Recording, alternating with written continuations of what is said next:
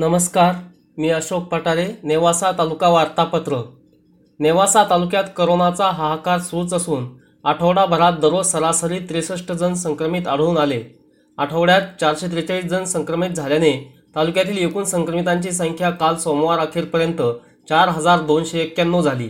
करोनाबाधितांची संख्या वाढू लागल्याने रुग्णालयेही हाऊसफुल्ल झाली आहेत. खाटांची संख्या कमी पडू लागली आहे. तहसीलदार यांनी करोना उपचार केंद्रांसाठी आवश्यक गरजा पूर्ण करण्याकरिता मदतीचे आवाहन केले.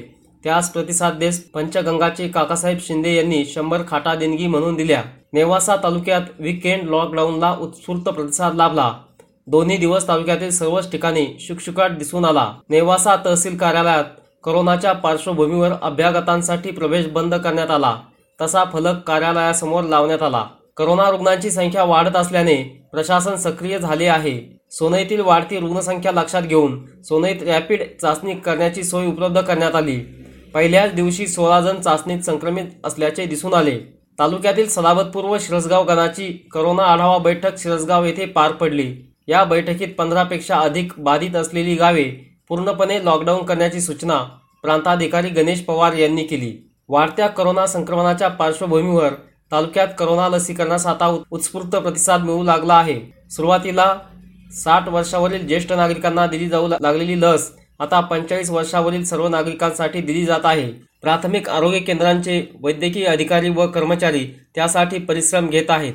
तालुक्यातील चांदा येथे शुक्रवारपर्यंत एक हजार चौतीस नागरिकांनी करोना प्रतिबंधक लस घेतली. तर टोका प्राथमिक आरोग्य केंद्रात एक हजारावर नागरिकांनी लसीकरण केले.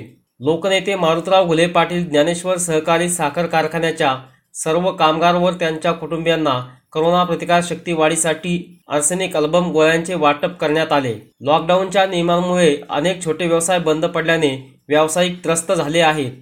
अन्यायकारक लॉकडाऊन मागे घ्यावे या मागणीसाठी नेवाशात नाभिक समाजाने शासनाच्या लॉकडाऊनच्या आदेशाची होळी केली. नेवासा तालुक्यातील चांदा येथे पाच दिवसात तीन ठिकाणी घरफोडीच्या घटना घडल्या. सलाबतपूर येथे विक्रीसाठी ठेवलेले गोवंश जातीचे मांस नेवासा पोलिसांनी जप्त करून गुन्हा दाखल केला.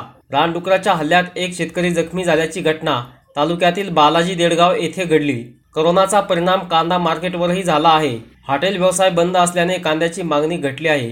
त्यातच वीकेंड काळात कांदा मार्केटही बंद राहत असल्याने कांद्याचे भाव कोसळले आहेत. आधीच यंदा उत्पादन घटले असताना भावही हजाराच्या खाली गेल्याने कांदा उत्पादक शेतकऱ्यांचा तोटा होत आहे.